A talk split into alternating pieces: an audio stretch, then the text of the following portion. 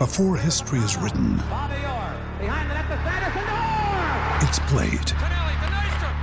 Before it's frozen in time, it's fought one shift at a time. Before it's etched in silver, it's carved in ice.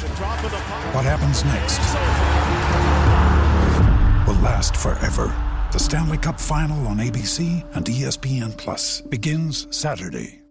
What's up, friends? Before we hop into the show, I got to tell you about Strava Craft Coffee. You guys know the rich CBD infused coffee that you can purchase in K cups for your Keurig, whole bean, or ground. I got a couple of bags in my pantry right now because it is that good. And guys, to get in on Strava, make sure you use the code DNVR20 for 20% off your purchase. Guys, Strava is delicious coffee with the benefits of CBD to help with aches, pains, migraines, headaches, anything that's going on, they can help with. So make sure to check out Strava Craft Coffee and use that code DNVR20. All right, Mace, let's hop into the show.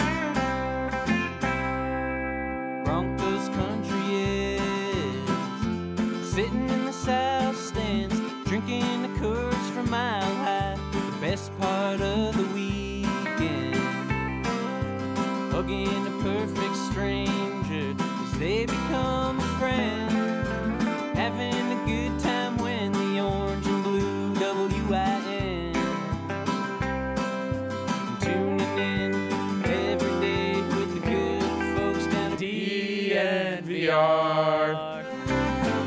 Welcome to the DNVR Broncos podcast on this Tuesday edition. I'm your host, Zac Stevens, joined by my main man, Andrew Mason. Before we hop into the show, guys, I got to tell you about MSU Denver Online. Guys, MSU Denver puts a dynamic education right at your fingertips. And I know so many of you guys live in our backyard and have already heard of MSU Denver. Make sure you check out their online program, especially for the ones that don't live on our backyard and live out of state, live overseas. Guys, this is the perfect thing for all of us to take advantage of. And because now is a great time, not just to get an education, but to do it online. So go to msudenver.edu slash online to check out all they have to offer, including 40 plus online and hybrid programs and 750 classes. Guys, anything you're interested in, MSU Denver has it. So go to check out, check them out at msudenver.edu slash online. Mace, how are you doing today?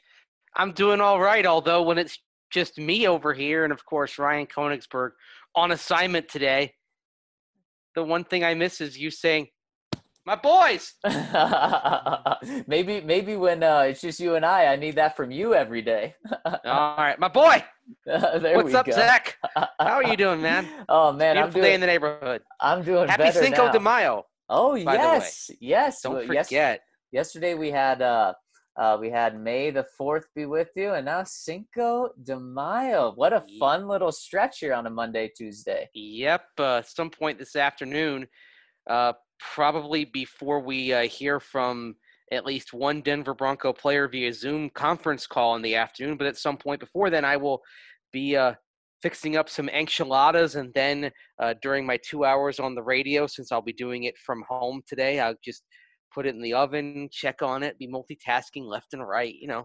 Mm, love that. We uh we're doing a, a Mexican fiesta week here to Oh. celebrate. So we did the enchiladas over the weekend. Tonight we're gonna do a little Mexican ceviche with some shrimp to celebrate. So yeah, we're we're bringing the whole week or whole day in in style this week. I feel like a slacker because I'm not doing ceviche. That sounds amazing. I've never done it before, so we're gonna find out. Yeah, never even had it at a restaurant. Well, okay, okay.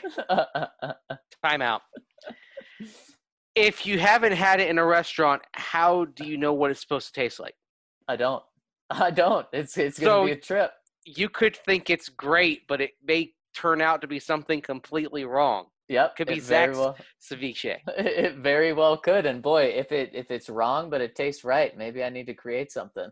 Oh, uh, cooking it is wrong. Do you want to be right? well, especially with ceviche, I don't think I really want to be wrong in how I do it. So I'll be following a recipe. Just make sure you get the shrimp well cooked. The rest you can kind of work around, but if the shrimp aren't cooked properly, then you're going to have a long night and uh, you might be on assignment tomorrow. That's what I've heard. and uh, you know what, Mace? We had a lot of people that wanted to hear about Phillip Lindsay. So let's talk about what he talked about recently when he opened up with Terrell Davis on Instagram Live over the weekend. He was asked, What'd you think about the Broncos signing Melvin Gordon? And as we should expect from Phillip Lindsay, he was very open and honest. So, Mace, here's what he said. He said, It caught me off guard because I was like, okay, I've put in the work and done all this, and it makes sense and it makes me seem like they don't respect you enough to know the work you're putting in. So I was really upset at the beginning. I'm not going to lie. Mace, what do you think of that? That's fiery. It's fiery, but can you blame him? No. Think about what he's accomplished the last couple of years. He's been in the Pro Bowl. He's become the first Broncos running back with back to back thousand yard seasons since Clinton Portis back in 2002 and 03. He's averaged 4.9 yards per carry so far in his career, which, by the way, is nearly a full yard more than Melvin Gordon has averaged. Gordon is, a, is the superior pass catcher, but uh, Lindsay has been the more efficient ball carrier. If I were in Phillip Lindsay's shoes, I would have felt the same thing. Yep. I would have said, okay, why do you need to go spending $13.5 million guaranteed on this guy when you've got me here? Yep. And, and, shouldn't you be looking for a complimentary back rather than somebody that you're paying to be the primary back? Because let's face it, that contract given to Melvin Gordon says he's probably going to be the starter. Yeah, and and what this contract says, especially where Phillip Lindsay's contract stands right now, is Phillip Lindsay has proven that he can have the production of being the guy. And what the Broncos did by signing Melvin Gordon was saying, yeah, yeah, yeah. No, we have the guy now, Mel or Phillip, but it's not you. You're now that complement to Melvin Gordon. And like you said, Mace, you, you just ran through everything Phillip Lindsay's done. What more could he have truly done with the opportunities he's been given? He went on later to say uh, that he's never had 20 touches in a game with the Broncos, and he still did all of that. So I totally understand him being frustrated and him being really upset. Uh, and so, but he went on and said, but then I start to think, and I'm like, okay, the thing is this if something happens to me or something happens to Melvin, it's hard. When I wasn't in the game, stuff was not going as well or smooth. But if you have somebody that can compliment me, like I did my rookie year, where I'm not just the one running up the middle trying to get first downs all day, I was like, okay, this takes some pressure off me. Now I can do my job and use my speed and do my stuff and stay healthier too.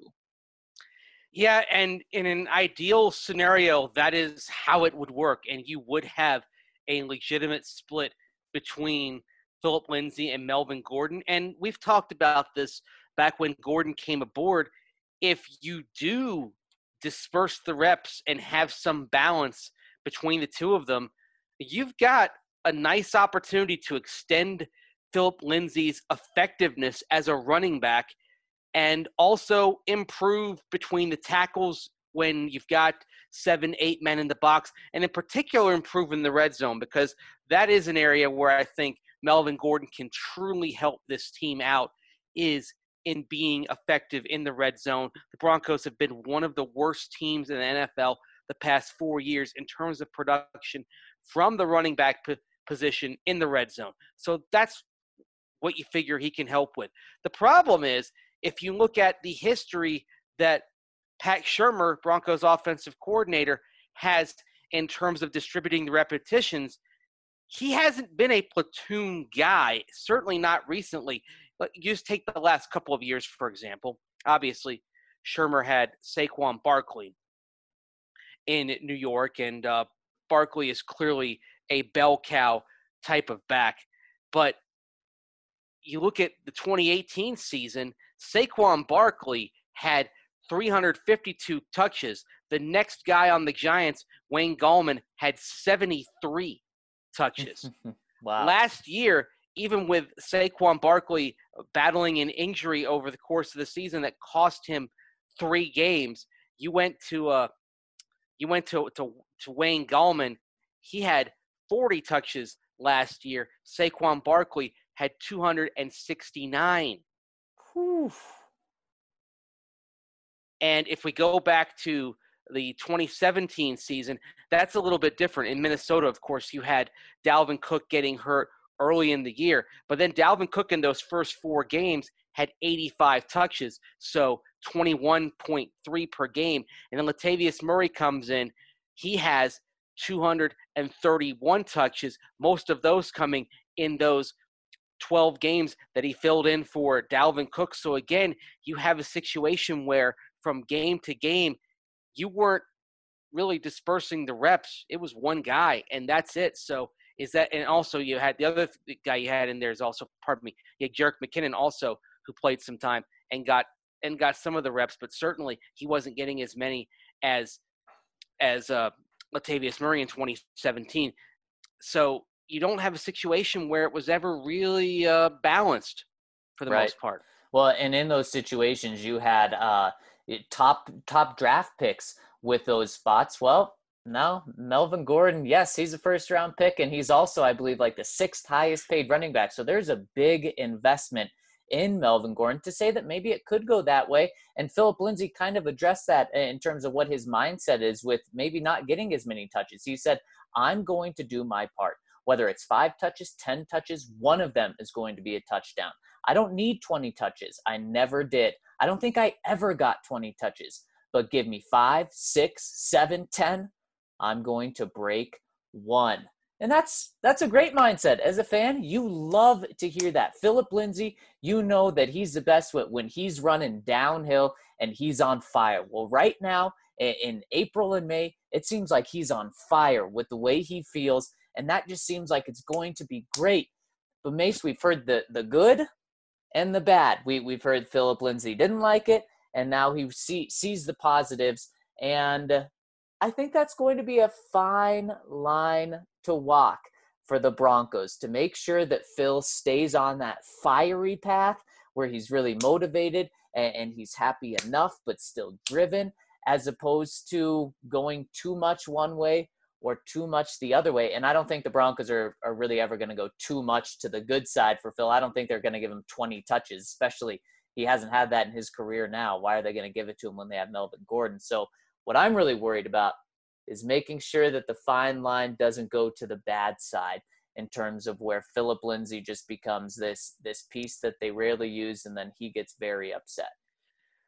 Did he really say, by the way, that he never he hadn't had 20 touches in a game? Yep. Has he? He he's done that several times. yeah, he said, I don't think I ever got 20 touches. Okay, well, just a quick check of the UNIVAC here.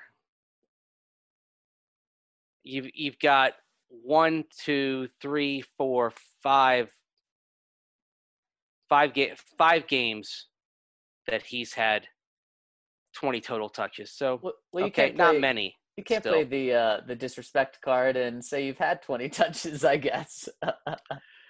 Yeah, I suppose so. But I just I find that interesting because I think he's got a good enough case to make without saying something that that isn't true. But uh, again, he probably it's probably not something he uh, he gave a great deal of thought. He he gave a great deal of thought to. I just find that uh, I find that sort of interesting because he you said that and it was the first time I'd heard that quote because I've been busy with some other stuff and I was working on some preview magazine stuff this weekend and in the last night, so I hadn't gone back and watched the full Phillip Lindsay Terrell Davis interview.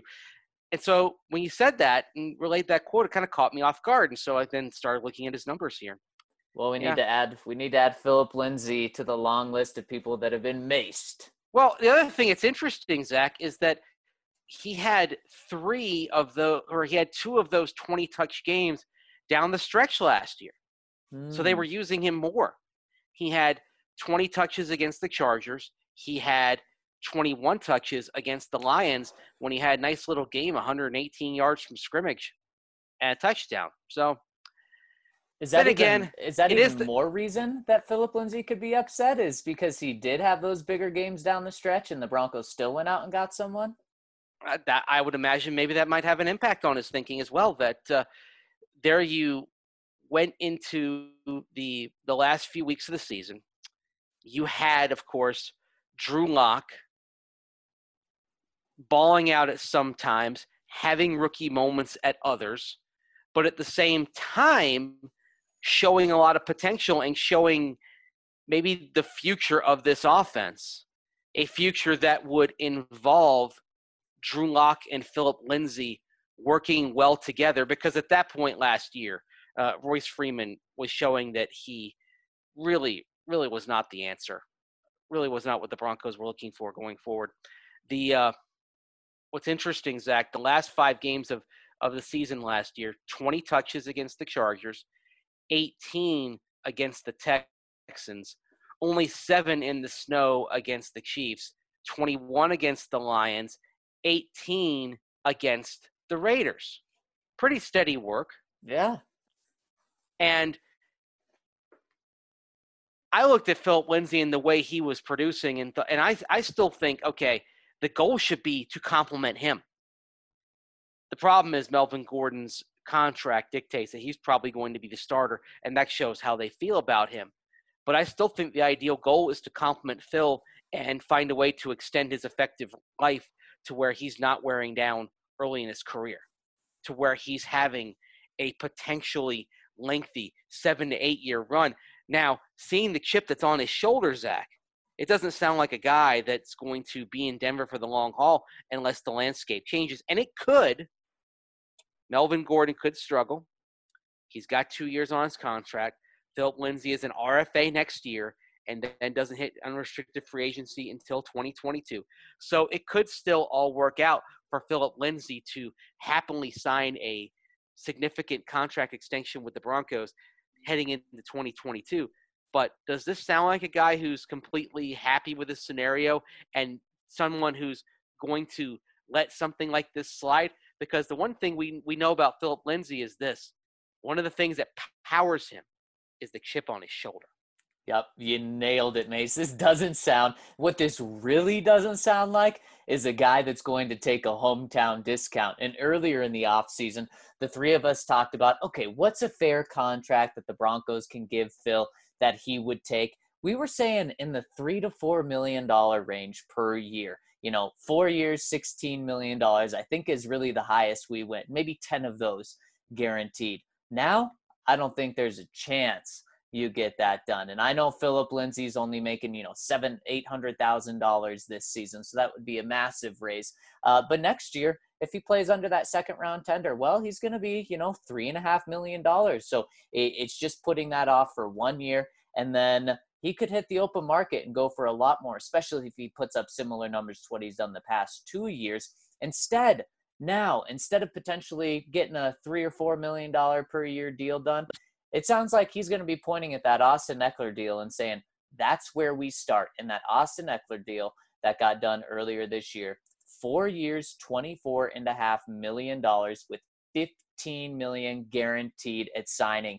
I think Phil's going to point to that and say, look, I'm, I'm just as good as Austin Ekeler. Uh, you know, my stats are different than Austin Ekeler, but I'm the first undrafted back in NFL history to have back to back seasons to start my career of a thousand rushing yards. So he has a case for himself. And if you give him that deal from the Broncos, now you're talking big time money for your running backs. You're already talking that that you're investing, you know, 9 million in your two running backs. That's a decent amount. But if you're talking about investing 14 million dollars in your running backs this year and next year, that it, I mean, you're close to leading the league in that department. And also, if he gets $15 million guaranteed, that would be more than you just gave Melvin Gordon. Okay, I understand what you're throwing down there, Zac, and I think you make some good points. But at the same time, let's talk about the Austin Ekeler contract and getting north of $6 million per year. Yep. What does Austin Ekeler do really well? Catches the ball out of the backfield. Right. And that's something that Phillip Lindsay has not done as effectively as you would have hoped, particularly last year. And I think one of the it's sort of a baffling thing. Last year, do you know how many games Phillip Lindsay averaged more than 10 yards per reception? Um, I'll go with three. Two. Oh. 12 and a half or 12.3 yards per catch on four receptions against Green Bay. And against Buffalo, he had one reception for 11 yards. The pass catching production for Phillip Lindsay, it was pretty pedestrian last year. And much of his work that I allude to down the stretch with Drew Lock did come when he was taking handoffs because in the last in the second half of the season, Zac, Phillip Lindsay had 10 receptions for 36 yards. In the last how many games? In the last half of the season, the last oh, eight oh, oh. games of the year. Yikes. And we know that a big part of the reason why Melvin Gordon is here is to catch the football. But I would also argue for Phillip Lindsay, the way he should treat Melvin Gordon's arrival. Yeah, it's probably going to take some touches from you in the short term, but I would look at it, and I think Phillip Lindsay will because he's just somebody who, again, has that chip on the sho- on the shoulder. He's looking for a challenge. He's the guy that, despite his size, barrels full speed into the box, is fearless. So I would I would encourage Phil, and I think he's going to take it this way as well, to look at the arrival of Melvin Gordon and say, okay, what was missing in your game that compelled the Broncos to get Melvin Gordon? And it was the pass catching game as something that's going to be especially valuable working under Pat Shurmur and find ways to get better. Extra time with the jugs. Uh, maybe go and join the wide receivers after practice on the jugs machine once things get back to where the players are all gathering together at Broncos headquarters. Do the things necessary to improve in that area because I think the addition of Melvin Gordon, Zac, it's not an indictment on Phillip Lindsay, the running back.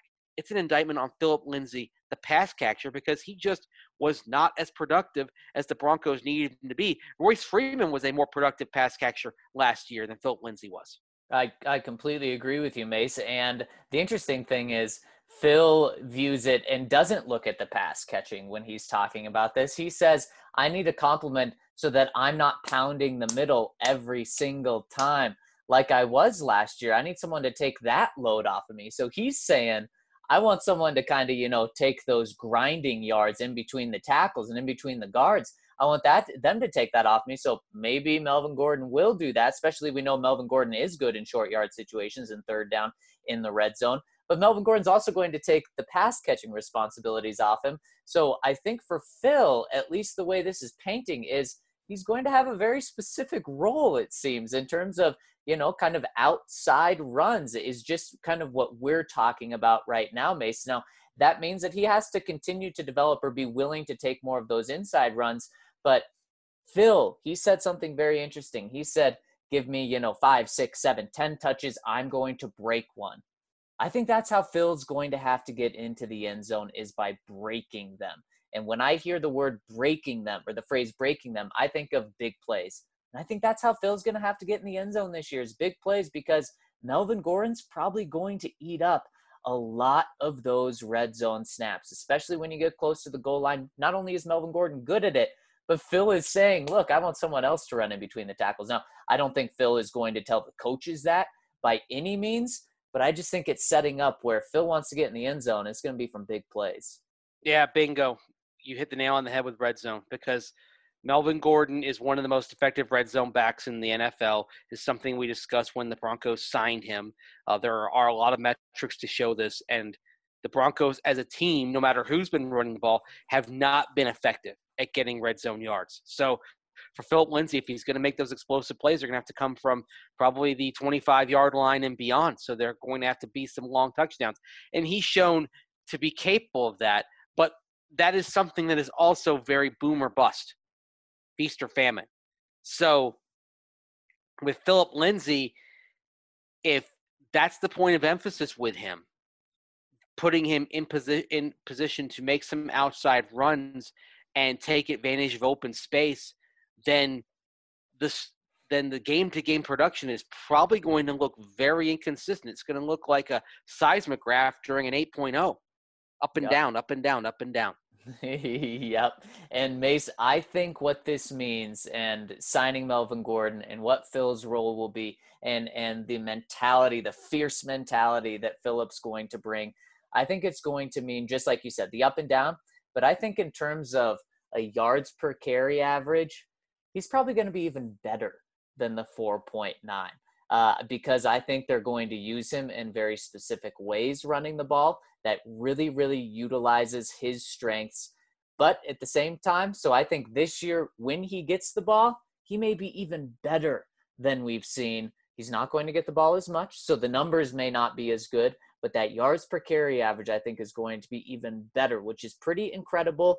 But in terms of the long term future with the Broncos, I think it means no hometown discounts for Phillip Lindsay.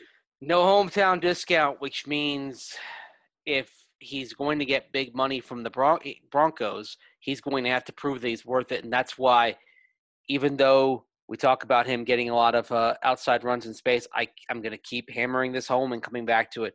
He has got to improve as a pass catcher. Uh, he's got to become more consistent. And let's face it, last year he averaged 5.6 yards per reception over the course of the season, 6.9 in 2018 uh, that 2018 figure isn't bad. 5.6, it's not going to do. He's got to get himself in a position where he's averaging, I would say, because of the style of running back he is, he needs to be averaging at least eight yards per catch. And that's going to be a significant leap from the first two years. Melvin Gordon, for his career, Zac, has averaged 8.4 yards per reception, three years at 8.2 or higher, including one of 10.2 yards per catch. So becoming more efficient, more effective as a pass catcher, bringing the ball in more consistently, avoiding drops, making people miss in the open field. These are the tenets for Phillip Lindsay that he's got to adhere to if he's going to grow as a player into the type of running back he wants to be and the Broncos want him to be. Yep, you nailed it. And he has two years to prove it because Melvin's on a two year deal right now. Of course, the Broncos could sign Phil now, they could sign him next year, but when they'll have big money for a running back is in two years. That's true. Of course, at the same time, two years from now, maybe Drew Lock is getting more money as well. yep, exactly. So there's a, there are a lot of complications. You might be talking about a Drew Lock extension. I want to talk about Breck Brewery for a second. Of course, our good friends over at Breckenridge Brewery, the official beer of DNVR. Remember, supporting our partners is supporting us at DNVR during this crazy time. And Breck needs your help to keep the farmhouse rolling during this COVID nineteen pandemic. Of course, they're still offering uh, they're still offering service where you can drive on up. You can order food from them. If you order your meal and beer from the farmhouse, use the code DNVR. Save five dollars if you can. Please support the quality, outstanding workers down at the farmhouse. And don't forget, if you're local, you can pick up food and or beer at the farmhouse. You can go Call 303 803 1380 from 12 to 8 p.m. for pickup. They'll even bring your to go order out to your car for you. And don't forget about their 15 cans, their 15 can sampler, pardon me, through Drizly Avalanche Beer, Colorado Core Hop Peak. You can get some of your favorites there in the 15 can sampler. Of course, Strawberry Sky. We are going into summer. We're in mid spring, some beautiful days. It's a good chance to sit outside on a porch in your backyard, just enjoy a sunset and a strawberry sky. Few things are better. Go and find the Breck Beer Locator, of course, at Breck Brewery's website. You can find out all the places you can get Breck Beer, both in Colorado and throughout the country. And guys, what complements Breck Beer perfectly is DraftKings Sportsbook. The wait is finally over, guys, and DraftKings Sportsbook is bringing legal sports betting to Colorado. We're so pumped about this partnership because sports betting in Colorado became legal on Friday, and that's when we got our partnership with DraftKings Sportsbook. It's going to be such an awesome partnership. They already have awesome things on the table for them right now. Guys, this weekend is a big UFC ticket going on, so make sure to check out DraftKings for that. They're going to have all of the sports and all of the lines that you could ever imagine. Uh, and it, you can you can do it from the palm of your hand. Make sure to download their app now and use the code DNVR when you sign up. And guys, for a limited time, all new users can get a sign up bonus of up to $1,000. That's right. DraftKings Sportsbook has a sign up bonus of one up to $1,000. Don't forget, enter the code DNVR and get your sign up bonus of up to $1,000 only at DraftKings Sportsbook. Must be 21 or older, Colorado only. Bonus comprised of a first deposit bonus and a first bet match, each up to $500. Deposit bonus bonus requires 25 times playthrough. Restrictions apply. See DraftKings.com slash sportsbook for details. Gaming problem? Call 1-800-522-4700. Guys, we really are so stoked for this DraftKings Sportsbook partnership that we have. So make sure to download their app to play along with us. All right, yeah, Mace. you could and you can bet on Korean baseball as well. yes, you can. I mean, they seriously have it all. They're going to be have so many sports when sports finally get back, but until then, they're going to have every sport that you could possibly imagine. Nicaraguan soccer, Belarusian Premier League, uh, course, Korean baseball organization saw that on ESPN last night, and table tennis from Moscow are some of the things you've been able to bet on in recent days. Absolutely. of course, you gotta- You also got those juicy prop bets uh, and and award bets for the NFL that are popping up. So be sure and check them out. Let's hear from the people, as we say. First one from RD Dollywall. Question Who's the quarterback that has thrown the most touchdowns to first round wide receivers? Now, of course, this has been a, a popular topic. Mace, before looking, did you know the answer? Yeah, I knew it was Peyton Manning. Of course you did. Of course you did. And that's the answer. Peyton Manning to Marvin Harrison, Reggie Wayne, and Demaryius Thomas. Total of 293 touchdown passes to first round wide receivers. For comparison, Aaron Rodgers has thrown just one touchdown to a first round wide receiver. And it wasn't even a receiver, was it? I believe it was a uh, it was Marcedes Lewis last year. Uh, It wa- yeah, I believe It so. was some tight end, yeah. How many touchdowns will Drew throw to his first round receivers, Jerry Jeudy and Noah Fant, next year? My guess is 18 total to these two 10 to Jerry Jeudy and 8 to Noah Fant. I like the optimism there. I just, I think, I think we're probably expecting a little bit too much from an offense with new points of emphasis, with Drew Lock having to find a way to gain cohesion with Jerry Jeudy without off-season practices and with training camp potentially altered.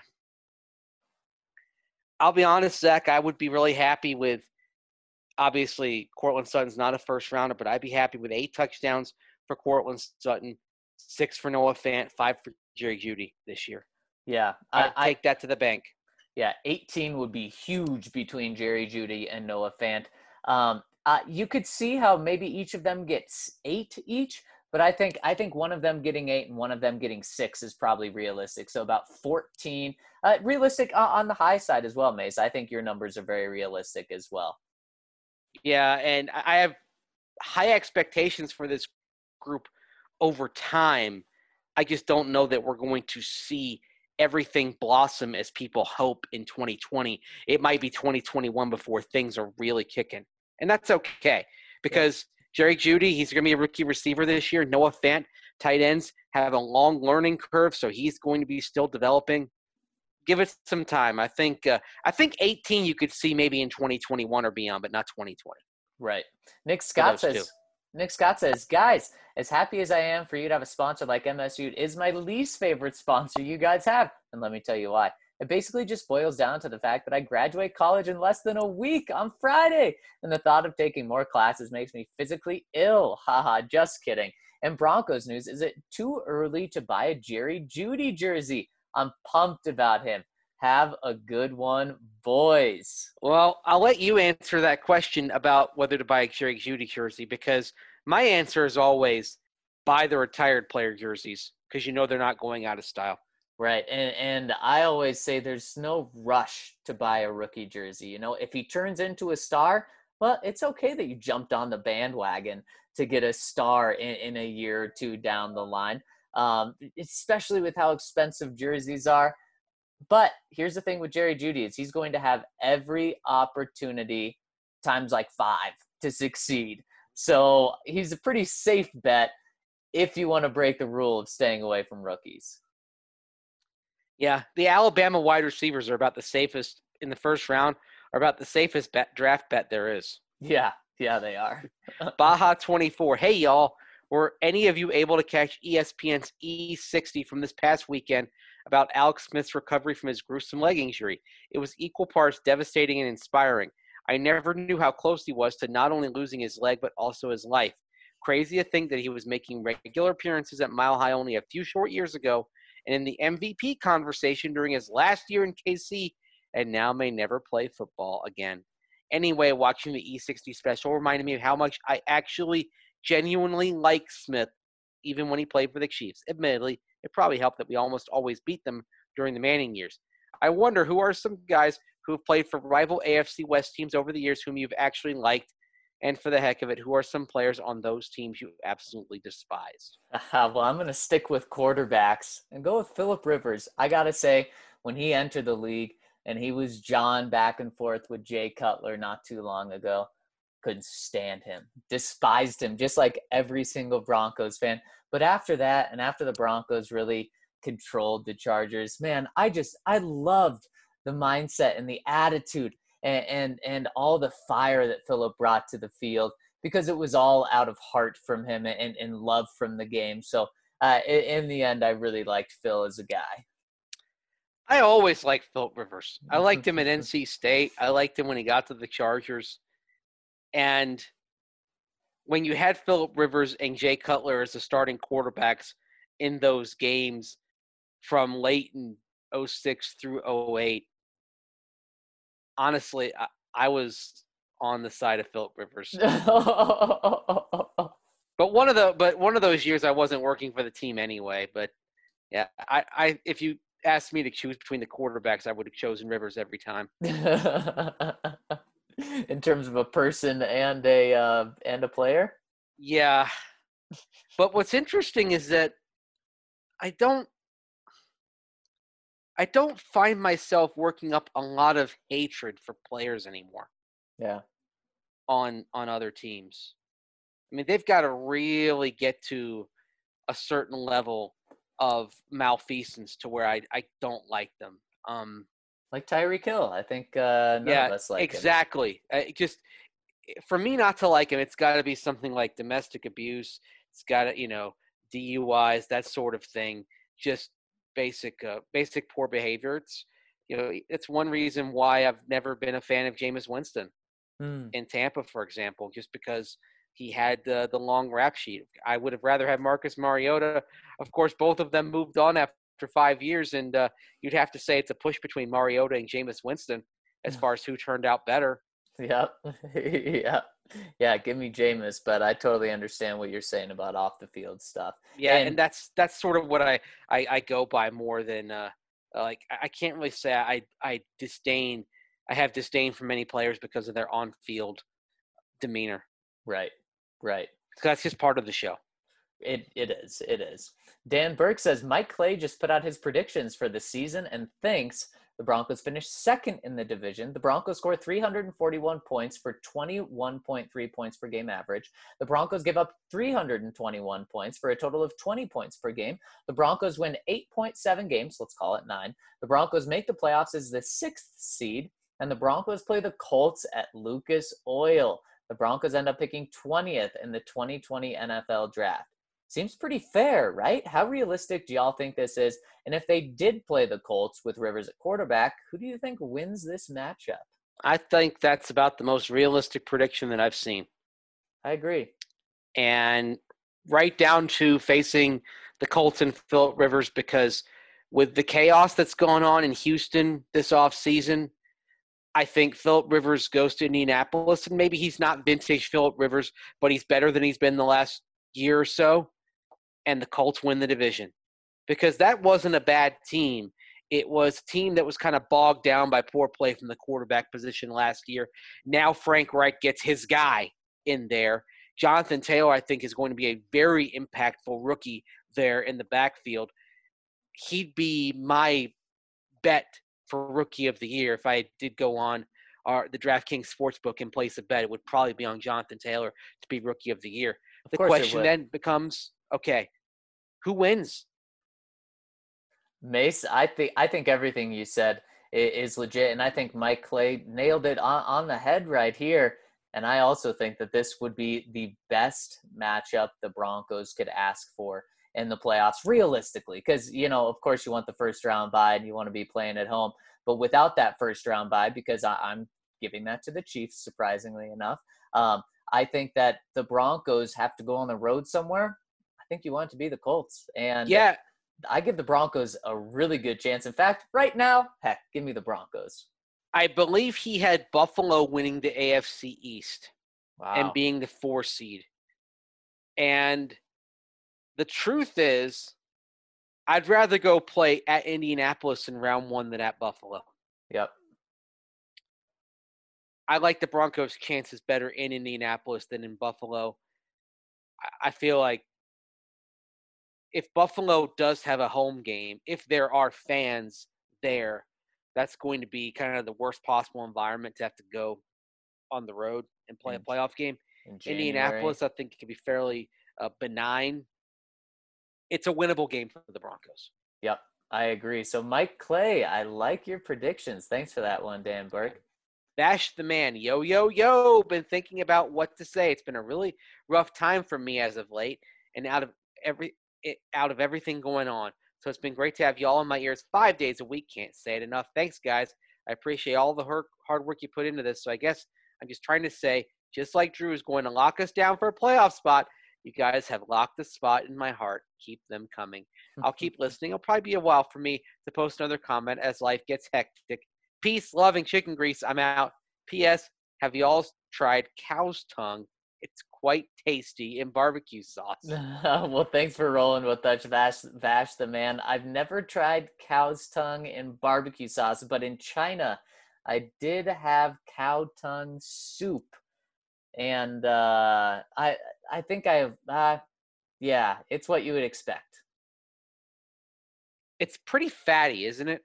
Yeah, yeah, Yeah, chewy. I, I, doubt I'd like it then because I, I, I don't like really fatty meats. Yeah, I think that's one thing where I've I've had it once, and uh, probably once is all I need to have it. But Vashta, man, we're here for you, and thanks for rolling with us. And uh, yep, we we got you locked down for five days a week.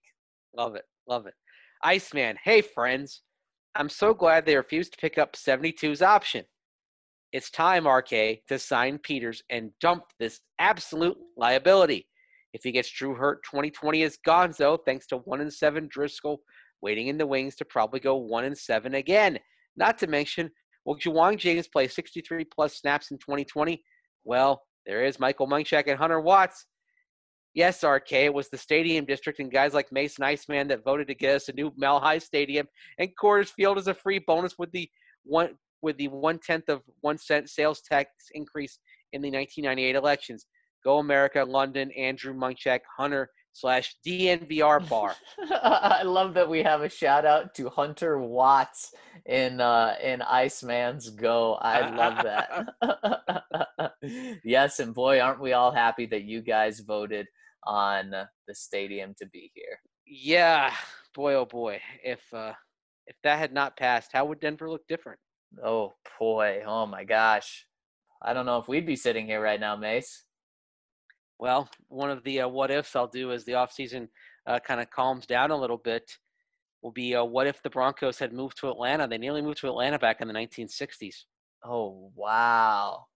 So The there have been Atlanta times in history where it was uh, on the edge. Back in the late 90s, as I recall, the threat was Los Angeles sitting open Yep.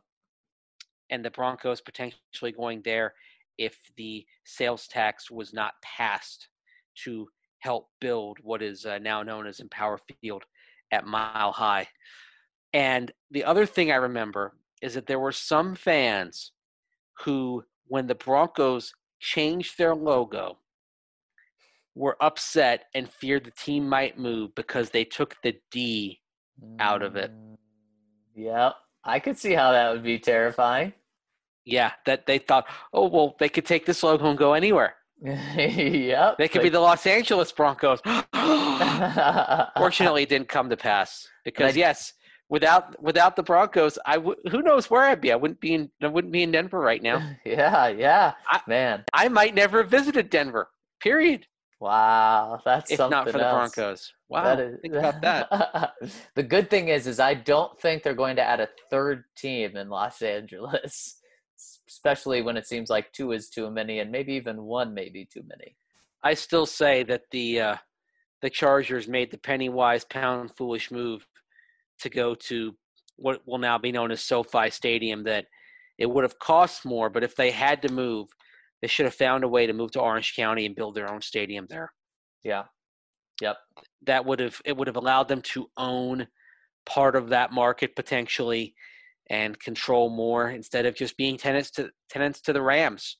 Yep. And that's what it feels like. the- and that's what it feels like they are to Los Angeles. They're just renting it until uh, until they're forced to move somewhere else. Yep, it's a shame because they have great uniforms. Yep. Yep. they do. I can agree with you on that. Next one says comes in from what if Big Bird? The question is took a seven minute soak. Mace, are you a fan of letting your cereal soak for seven minutes? No, absolutely not, because it's not crunchy. yeah, exactly. You got to eat it up before those seven minutes. Sometimes I'll have it uh, without soaking anything. Actually, last night while I was working on my Lindy's uh, preview magazine piece, which uh, you'll be able to purchase coming up here this summer, Love it. um, I would say go purchase it at newsstands, and but uh, how many newsstands are going to be going to be open? It's true. Grocery stores. Grocery stores are still open. Right. They have magazine racks. Yeah. Go to King Soopers and and uh, please purchase that uh, for a good look around the NFL. But yeah, I'm I'm eating cereal either plain or quickly in milk. I'm I don't get the soak. Cereal is supposed to be crunchy, Wait, so, not so soggy. I totally agree. So when you eat it plain, do you use a spoon still?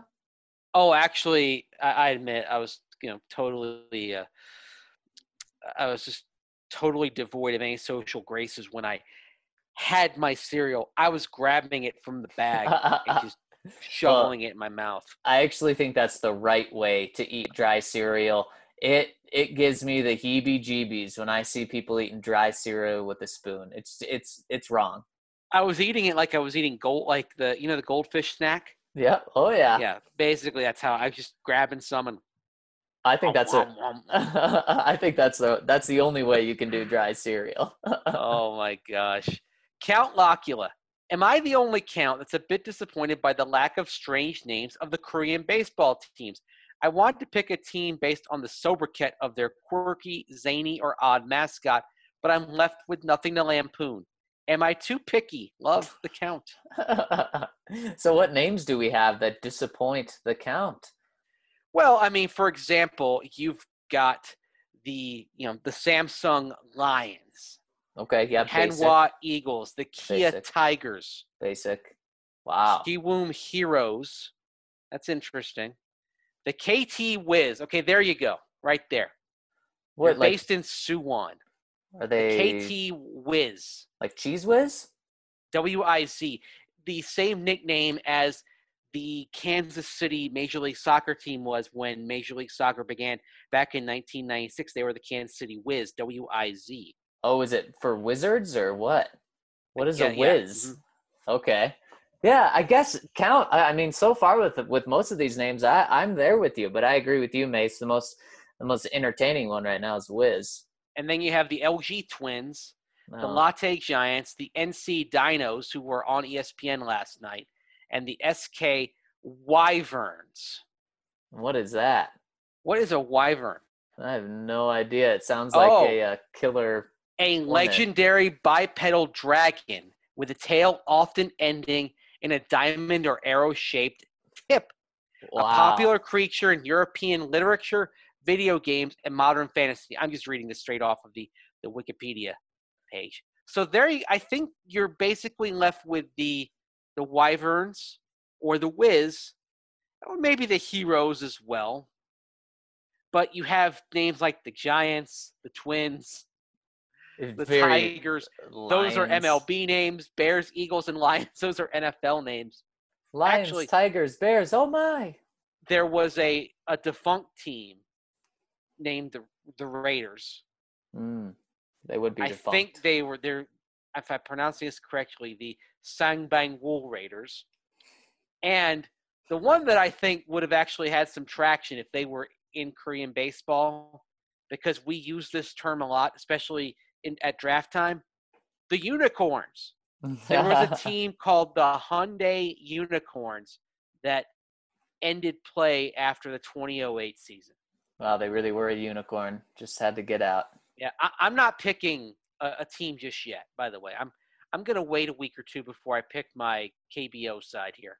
and I'll be there right with you. But it does seem like Count Locula, you have one team. I can't go with the Wiz. That just sounds that sounds too too weird.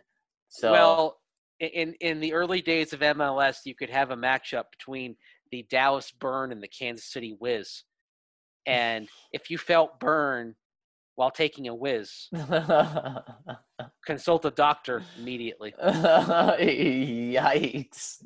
Orange Bronco UK. No, UK game is canceled. Glad to hear you guys were positive about us getting a UK Broncos game next year. Fingers crossed. Quick question Where would you rank the new look Broncos offense compared to the other 31 teams in the league? So this is kind of a power rankings, and you know we will dive into a full power rankings on this pod uh, or an article at uh, at some point in the not too distant future. Kind of like Mace has said uh, a couple of times today and this week. Really, the off season is really starting to begin for us right now. As crazy as that is, but we've just had we've had so much news and so much things to process with free agency, the draft. Now, in the next couple of weeks, it'll really die down, and that's when we can do the fun things like eh, if we haven't been doing fun things already, but like power rankings and things like that. So we'll definitely get into that because that's more of a bigger topic than just one question. But Mace, I guess in a ballpark, where would you throw the Broncos right now? I can't put them any higher than mid tier right now. They're just there's too many moving parts, too many unknowns. Young quarterback who's only started five games, the potential to have two primary receiving targets, maybe even three if you include Melvin Gordon, with whom Drew Lock hasn't worked yet, hasn't begun getting cohesion and timing there. The potential is high. I just don't know that we're going to see the fulfillment of that potential, at least on a consistent basis this year. I think it's going to be fits and starts this year.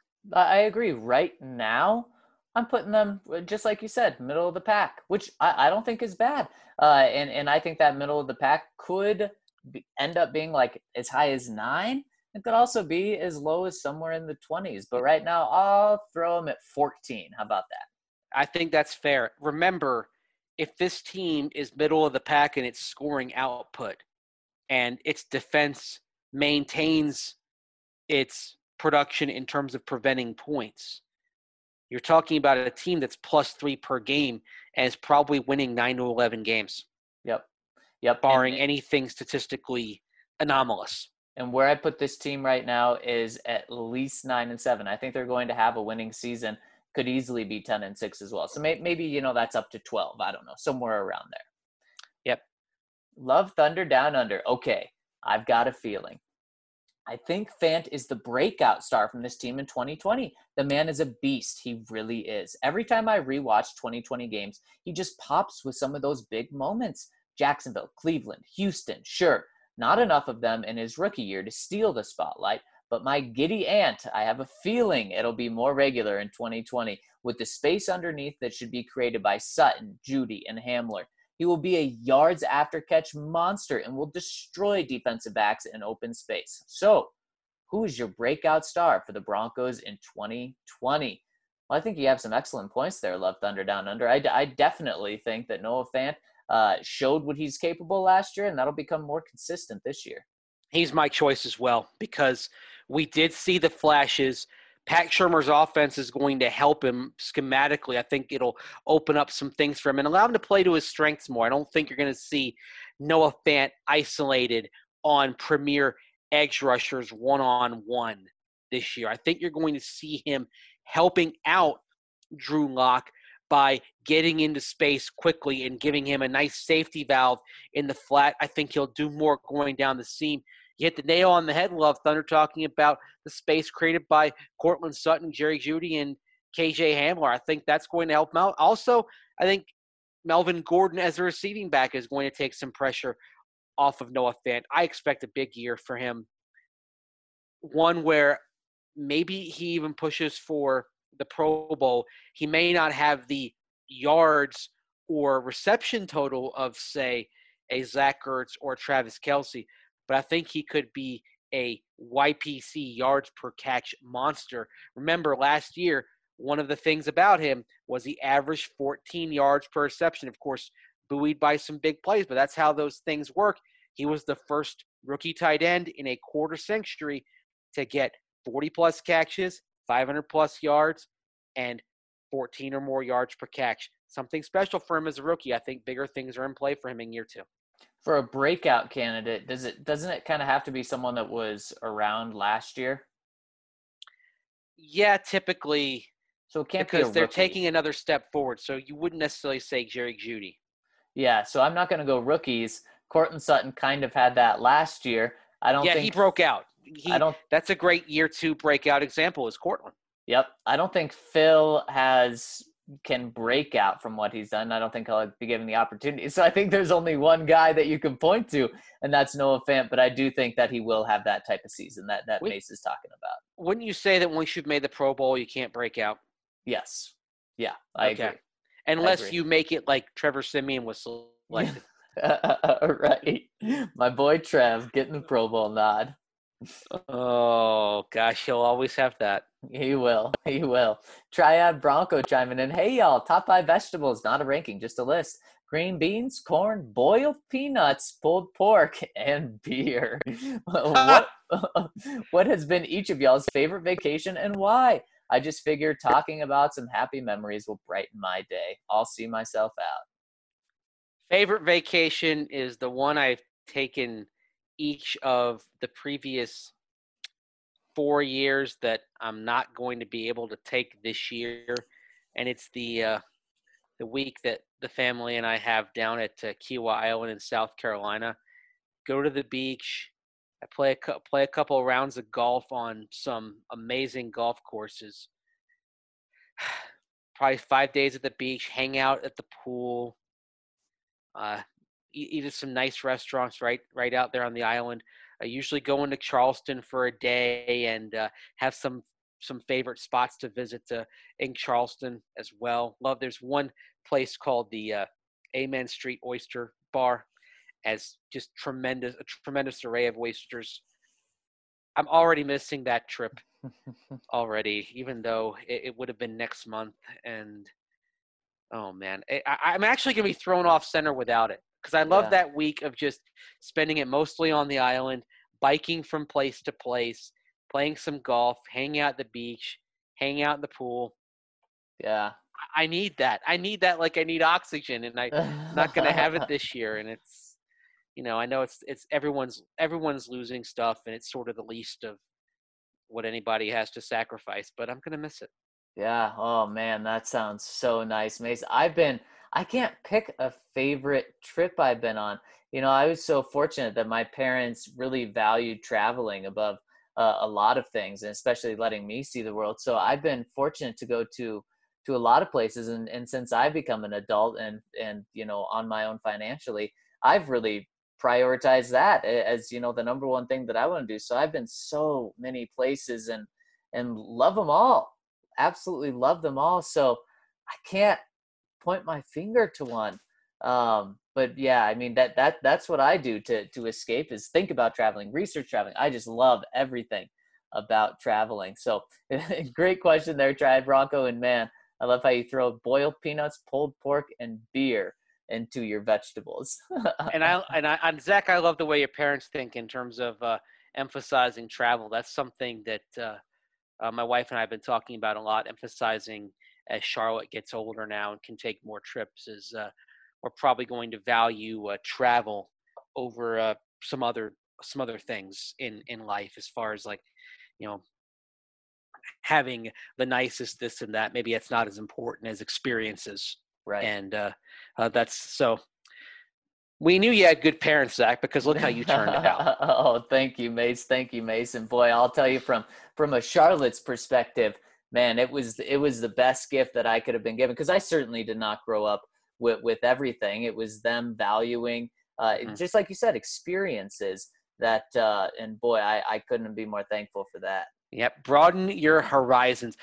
Before we move on, I want to tell you about our good friends over at Davidson's with two locations in Centennial and Highlands Ranch. They're locally owned and have a massive selection. Carry our personal favorite Breck Bruce, and the staff at Davidson's Liquors is incredibly knowledgeable. Supporting our partners, of course, is supporting us. And while you can order through the Davidson's app online, don't forget their sales floor is back up and running. They're limiting the number of people who can go in, of course, to maintain proper social distancing. So you can walk in, you can get curbside delivery, or you can have, or you can receive delivery at your place. I did the curbside option a couple weeks ago. Load up on some ingredients for my favorite thing to make Moscow mules. So I got some Reyka vodka, got some uh, Fever Tree uh, ginger beer, some lime juice. Outstanding. But that's just the tip of the iceberg of what you can get at Davidson's. And of course, from Davidson's, you can get Breck's delicious 15 can sampler delivered directly to your door. Download their app today for incredible deals and sign up for their loyalty program. And make sure you tag us when you get your booze from Davidson's. They always have the best offers. Look at the app for deals of the day. You can request products be ordered into the store. So if there's something rare and they don't have it listed, request it. They will get it for you. And tweet at us when you go. Davidson's Liquor Centennial and Highlands Ranch. And guys, make sure you also check out the Denver Rubber Company because they're the most reliable local partner for your long term projects. Denver Rubber Company is an essential business, so they've been open this entire time and can help in so many industries. They support military defense, medical, uh, government, wind energy, food and beverage industries, literally anything that you could possibly need with rubber, they will hook it up, whether it's bulk orders or custom specific orders, they can do that. So give them a call for any of your needs at 1-800-259-0010 or visit them at drcfirst.com slash DNVR. They've been around since 1972. They're diehard Denver sports fans. And if you need anything for your snowplows, they can still hook it up. They can provide custom rubber for blades, foam gaskets, hose assemblies, and metal parts. So guys, make sure to give them a call at 1-800-259-0010 or drcfirst.com slash DNVR. All right, mates, let's get back to the people. Next one coming in from Kirk Smith. Hey guys, RK has said before, your first thought is usually the correct one. Flacco, Lock, etc. Your first thought is the best one, and your first thought about Garett Bolles should have been peace. I also agree with what Zac was saying. What kind of message are you sending? If you extend Garett, good call, John. Keep it up. Yeah, John. Yeah, Matt McChesney's talked about the message quite a bit that goes on uh, with regarding Garett Bolles in the locker room, and I know he mentioned this to us on the draft show. Talked about how some guys in that locker room feel like Garett Bolles, in terms of the mistakes he makes, gets away with stuff that other guys don't, and Yep. that is a sort of thing that can lead to a lot of resentment in the locker room. Yep. Yep. It, exactly. And and that's just something that John Elway really it, it in a couple of years ago he wasn't afraid to send him a wrong message to the locker room, but now he is. He's very conscious of what a losing locker room needs in order to get back to winning ways. And I think that played a big part in his decision. Yep. The other Ryan, Mis Caballeros. Not a whole lot has gone our collective way in 2020, but sometimes the stars properly align to give us Taco Tuesday on Cinco de Mayo, like today. The NFL schedule release has been one of my favorite parts of the NFL calendar for some time now. The football nerd in me creates mock schedules for the Broncos and other teams each spring. Last season, the Broncos opened on the road for the first time since their Week One game at Jacksonville in 2010. This game's most memorable moments, memorable moments, pardon me, were Tim Tebow getting a couple of snaps in his pro football debut in his hometown, and Josh McDaniels lighting up Richard Quinn who McDaniels grossly overdrafted on the sideline. Strangely, the Broncos have not concluded their regular season with a game on the road against the Chiefs since 1992. Wow. With the schedule set to be released on Thursday evening, where do you think the Broncos will begin and end their 2020 season and against which opponents? Right now, I'm leaning towards the Broncos kicking off their season with a Sunday afternoon game in Denver against the Chargers. I have the Broncos finishing their regular season in Los Angeles against the Chargers as well. The Broncos commenced and concluded their season against the Raiders in 2019.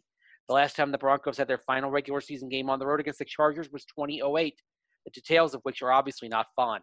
As always, thanks for indulging me my questions in the DNVR Broncos podcast. It's a privilege to be a soldier in the DNV Army. Absolutely great comment there, the other Ryan, and, and some great points. That's crazy. The Broncos haven't finished their season on the road since 1992. On the road against the Chiefs. Oh, on the road against okay. Specifically. Okay, okay. Um, and that was a game the Broncos had to win to make the playoffs and got hammered at mm-hmm. Arrowhead. And then not long after that, Dan Reeves was fired. Does it feel like the Broncos typically play the Chiefs at home every year before going on the road to play them? Hmm. I hadn't given that any thought. But in 2015, for example, they played them on the road in week two. Oh, 20... you know what? And and a couple years ago, they ended where Patrick Mahomes got to play Paxton Lynch. That was in Denver. Right. So never mind. So, so that's twice in the previous five seasons that they've played them in Kansas City before on the road. So it's one of those things that might it, it's funny like there are certain things that feel like they happen often but then you take a look and say okay, well that's not really the case when you parse it out.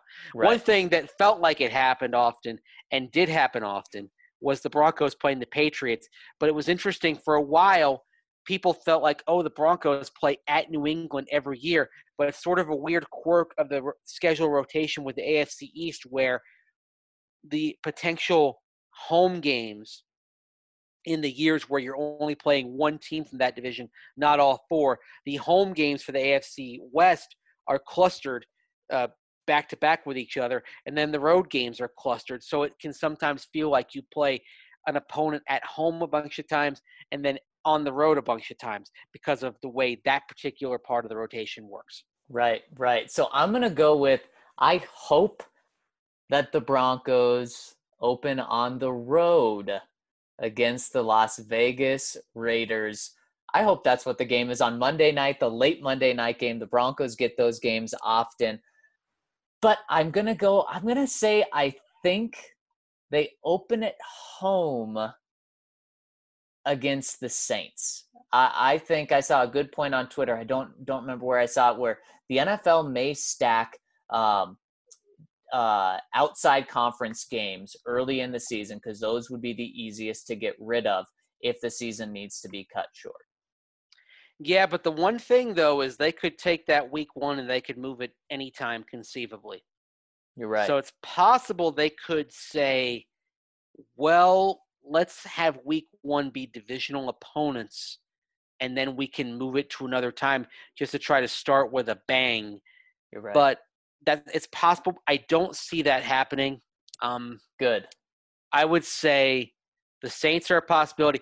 Now, if you want the most electric week one possibility, how about Monday Night Football at home against the Tampa Bay Buccaneers. How about the Tom Brady experience, the yep. Tampa Bay experience, the true TB12 experience? Yeah. Starting in Denver. I'd be I'd be so okay with that, man. Would that be the 8:30 start since it's Denver? That's the one reason why it wouldn't happen is they would is right. because Denver at home on Monday Night Football will be the late game. Now that being said, you want to find a way to get a huge audience that stays tuned into the wee small hours of the morning, you get TB12 playing in that second game. but I doubt that... they'll do that for that reason. So the Saints are a possibility. All I know is this I don't want the Las Vegas or Los Angeles road games to be early. I want them at the end I'd love Kansas City on the road to be as early as possible. Yeah. And I would prefer Atlanta, Carolina on the road to be towards, say, November. yep. yeah. I want to get New York, New England, where it's cold. I, I want those out of the way early. Actually, Broncos Jets would be an interesting week one game. Mm, it would be. road. It would be. That would be. Um, and I'll say the Broncos end the season against the Chiefs. I feel good about that. I may have to go on the road though. Not not that that's what I want. That's just my guess. I think the Broncos. I'm going to predict that the Broncos close at home against the Chargers, Okay. and that the week before Christmas weekend, they're at the Las Vegas Raiders. Mm, I like that. I see what you're setting up. That's not too bad for you, Mace. Be uh be in Vegas in December. I hope I'm traveling to these games. Ah, it's really true. I hope I'm at these games. I mean, every everything is just cross your fingers and hope. I really hope that I'm sitting in the press box watching all this and uh, having some semblance of a normal season. It'd be a lot Yeah. of fun. Yeah, it, it would be. So good question, the other Ryan. Just ice hold the water. Hey guys, currently listening to yesterday's pod and not sure if you have touched on this question, but would it be wild to think that KJ Hamler could produce numbers closer to Jeudy and Courtland schematically and with how much of a vertical threat that Hamler can be? Could defenses focus on the other aspects of our offense while Hamler sneaks right by to the end zone? I don't think the targets will be nearly the same for Hamler compared to our top two, but could the impact be nearly as close to Jeudy and Court's numbers? Thanks, guys. Happy Cinco de Mayo. Just ice, hold the water. It may be a situation where the numbers don't reveal it, but the impact could be comparable just because he basically discombobulates a defense and because there's an emphasis on big plays with him. So Yeah. maybe it's a scenario where he has, say, 600 yards receiving on 31 or 32 catches, but eight of them are for touchdowns because he's breaking him away, and a bunch of them are 30 plus yards Right. because he's turning small plays into big ones because of his speed.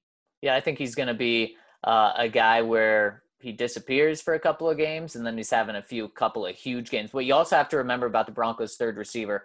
Don't forget about Noah Fant. So all the third receiver talk isn't going to just go straight to KJ Hamler. It's Noah Fant's going to be involved in that too. And even Noah Fant had kind of a wide variance last year as well as a rookie, even though he didn't have KJ Hamler speed, just in how he was used. There were some game, you know, some games he had explosive totals, and others that he barely saw the football. Exactly. Exactly. All right, you want me to try to pronounce this one? it's all you. Okay. Anna Anna Rang Anna Anaranjado uh, or Ron Anaranjado and Yeah. Blur. Yeah, Okay, got it better than I I butchered that. I'm sorry. hey, all. After Mace joined the DNVR fold, that was the final selling point, and I had every intention of subscribing this spring to DNVR since draft season is almost as fun as the games for me. Then COVID 19 hit. I own a small business in Colorado Springs that was forcefully closed, and I had to cut all discretionary spending. During that time, I made a list of small businesses I wanted to support once I had the opportunity again. And so there it is. Cue it up. Got him. Also, I know I already shouted out Mace, but I've been a huge fan of Zac's coverage for a long time, and he deserves a bunch of credit for the allure as well. All love for RK2. Hey, thank you so Thank much. you so much for the kind word. And th- and I know, like you said, it's it's really hard, and everyone's under a crunch right now. But the fact that you wanted to support us, that that that means the world. And there are no words to describe how grateful we are to you and everybody who's rolling with us as a subscriber right now and how you make all this possible. So we truly appreciate each and every one of you for joining Well, us every day. Well said, Mace. us. Anyway, back to the comment. I'm equally confused with the Bolles situation. I feel like lately there's been a plan in place and very good roster strategy, which is why the situation is so hard to pin. I think it comes down to three main options. Number one, waiting for the right veteran to become affordable. It looks like Peters is staying in Philly, so we need to put that to bed. Number two, Munchak has an internal candidate that may outgrow Bolles by midseason. A few people on Twitter think Wilkinson could be growing. Three, what are the chances this is cap slash financial flexibility maneuver? where with Bolles' advanced age and upcoming contracts for Sutton and Chubb, the Broncos don't want to start the clock on Bolles' new deal close to those other guys, but rather get the guaranteed money on the books now to give them flexibility for the bigger pending deals. I'm just so confused by it all that I don't know what a possible explanation could be.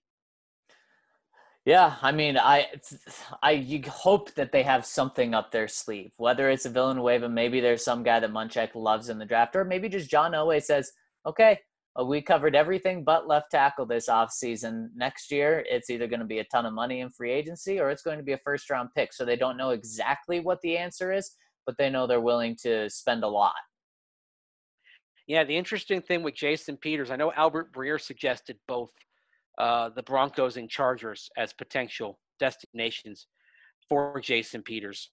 And of course, um, they've got Andre Dillard, who's uh, basically moved up in prominence out there in Philadelphia. So, but that being said, and it has been said that Peters wants to stay. And there was a report from NBC Sports Philadelphia that suggested that he wants to stay, that the Eagles want him back. So we'll see. But at the same time, he wants to play too.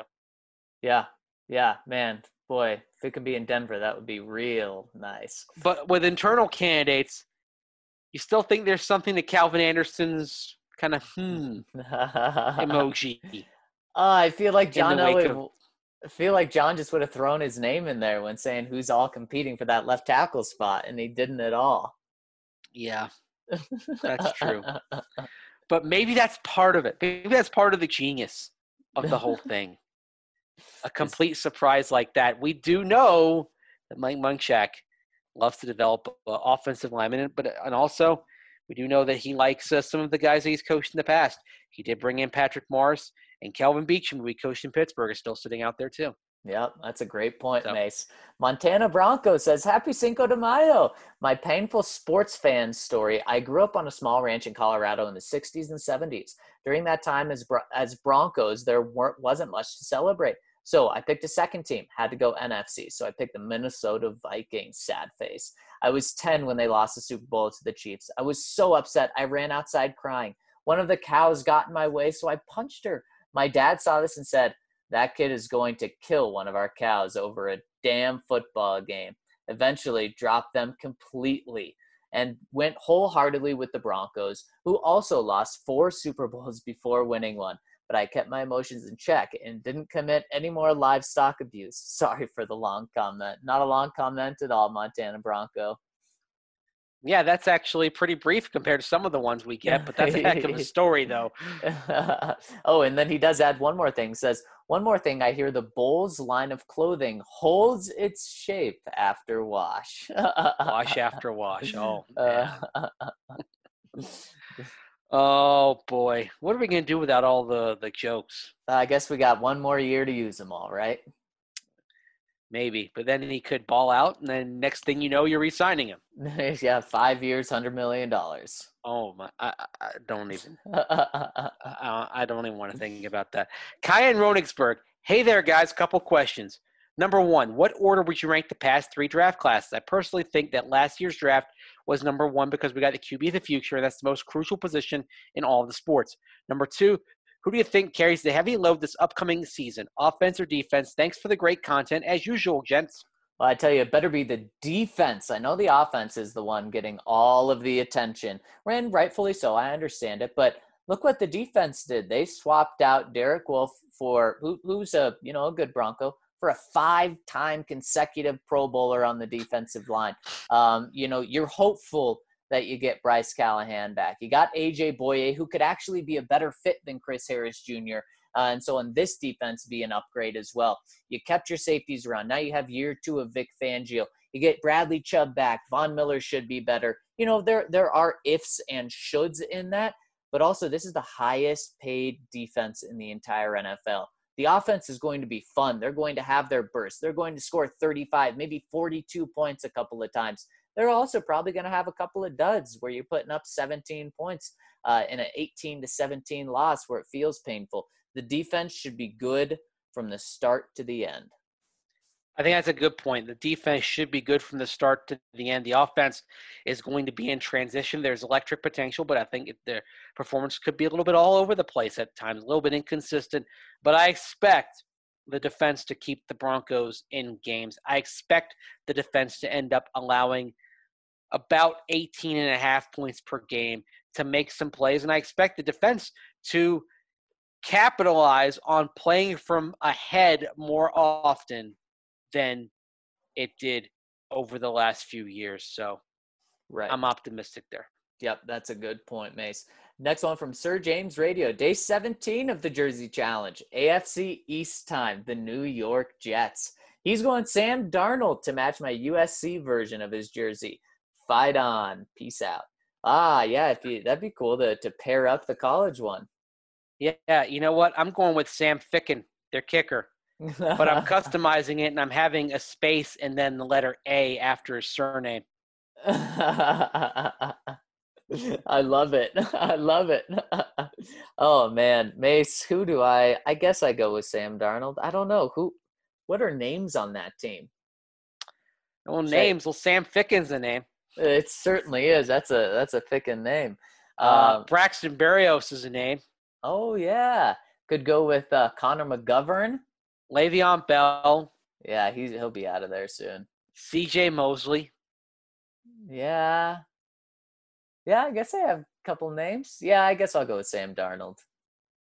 Uh, but I'm not I'm not Ah. I'm not thrilled about Jamal that. Adams. I mean, really, he's probably their most talented player, Jamal Adams. I just feel like he's going to be gone. Seems like he's wanted out for a while.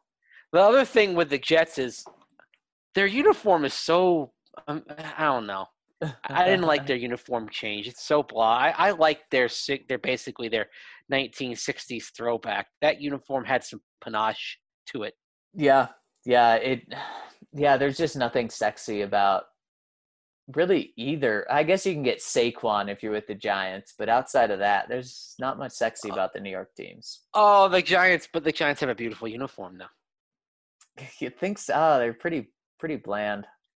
Uh the the blue the silver pants or the gray pants, the old N school NY on the helmet. I mean, that's, it's a beautiful look, and I love I love their color rush look, which is basically a throwback where they go all white, but basically wear their 1980s and 90s uniform with the Giants word mark on the side of the helmet. That's I, I love that. Do you know, by the way, why for a couple of decades they went with Giants on the helmet instead of NY? no. It was they made the change when they moved to New Jersey. Meadowlands. Wow, interesting. and like New Jersey kind of had an inferiority complex. They preferred that the Giants not have NY on their helmet, and they prefer. And also, for a long time, there was a map of New Jersey at the 50-yard line at what was then Giant Stadium. Wow, that's fascinating. So yeah, Reminder that they may be the New York Giants, but they represent New Jersey right now. Oh wow, that's crazy. LDJ. So here's my thing when it comes to Elway, and especially when it comes to Fangio. Everything we've asked them to do, they have done. We want Elway to draft butter, better. Here we are sitting on three incredible drafts three years in a row. We wanted to stop with the retreads and find a young QB. Boom, we got Lock. Like everything they have done has bared awesome fruit, and this team is so young. Like you guys said, if everything works out well and left tackle is our only issue, we can go tackle, tackle back to back next year. Maybe someone will be a fan of that and stop crying on the radio and social media all day. My biggest issue lately is people knocking the Michael Ojemudia pick. Anybody complaining about that pick, I got two questions for you. Number one, other than Bill Belichick, is there a defensive mind in the NFL better than Vic Fangio? And then number two, out of Fangio's two dominant defenses, the Niners and Bears, can you name the corners in those defenses? You know the D line. Definitely know the safeties and linebackers, but the zone corners aren't as integral. Duh. I mean, Kyle Fuller is awesome. Let's be honest, before Fangio, the Bears didn't even know if they wanted to re-sign him. I mean, he was Emmanuel's son when we'd have joint practices with the Bears. I trust Fangio know what he's doing, and he wanted this guy. Yadam was not Fangio's guy, but I love, I love Chris. But Fangio inherited Chris. He has the safeties he wants in Kareem and Justin. He has the corner he wanted, AJ Bouye that he's been wanting, and now Jamudia. We've got to trust Fangio, who, if we gave this defense to Vance Joseph with all these injuries last year, we would have been drafting Chase Young this year. Let's be honest. I mean, these things take time. We can go through every A plus draft.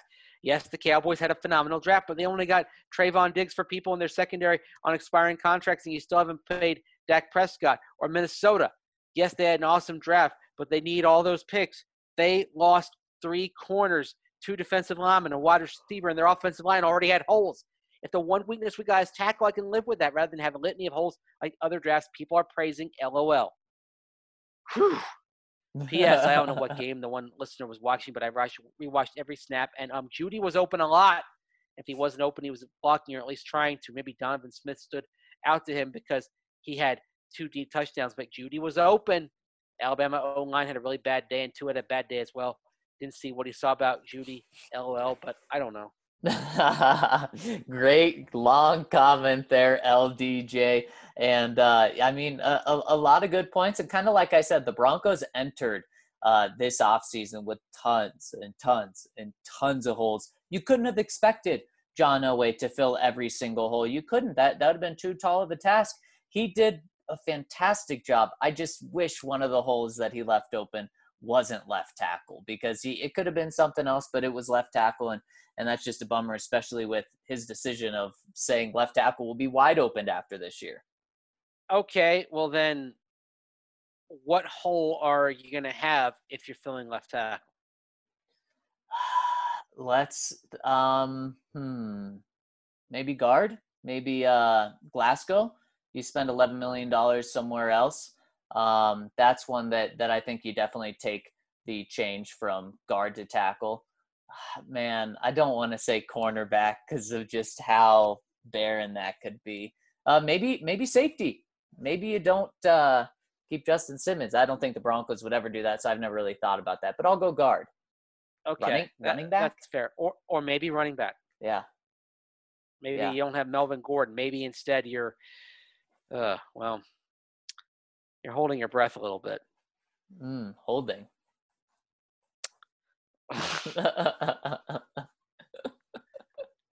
oh dear. Had Mace do a face palm there. Oh boy. yeah, I mean it, it's a it's a tough question, that's for sure. Yep. Double D From, says, "Well, read the JJ character story. Think many had seen Saban said they had to monitor him because he had a tendency to overwork, and then he drops a link in there. So yeah, he's a worker and he's showing that since he's for I mean for a long time, but definitely since he's been drafted. Yeah, he he works hard. He works smart, but because he works on the right kind of things to help him as a receiver. But this is somebody who's going to be one of those guys who's probably going to be the last one, one of the last ones off the practice field every day. Yep, yep. He's a football guy, that's for mm-hmm. sure. And finally, Vic Fangio sweater if you could swap draft classes with one other team, would you? And if yes, who? Huh, that's a good question. Mace, who, who are some uh, some teams that had great drafts draft classes this year? Okay, um, I really liked I like Baltimore's a lot. Yeah, I I like James Proche for value in round six, but they got Malik Harrison, Devin Duvernay, and Justin Madubuike in round three.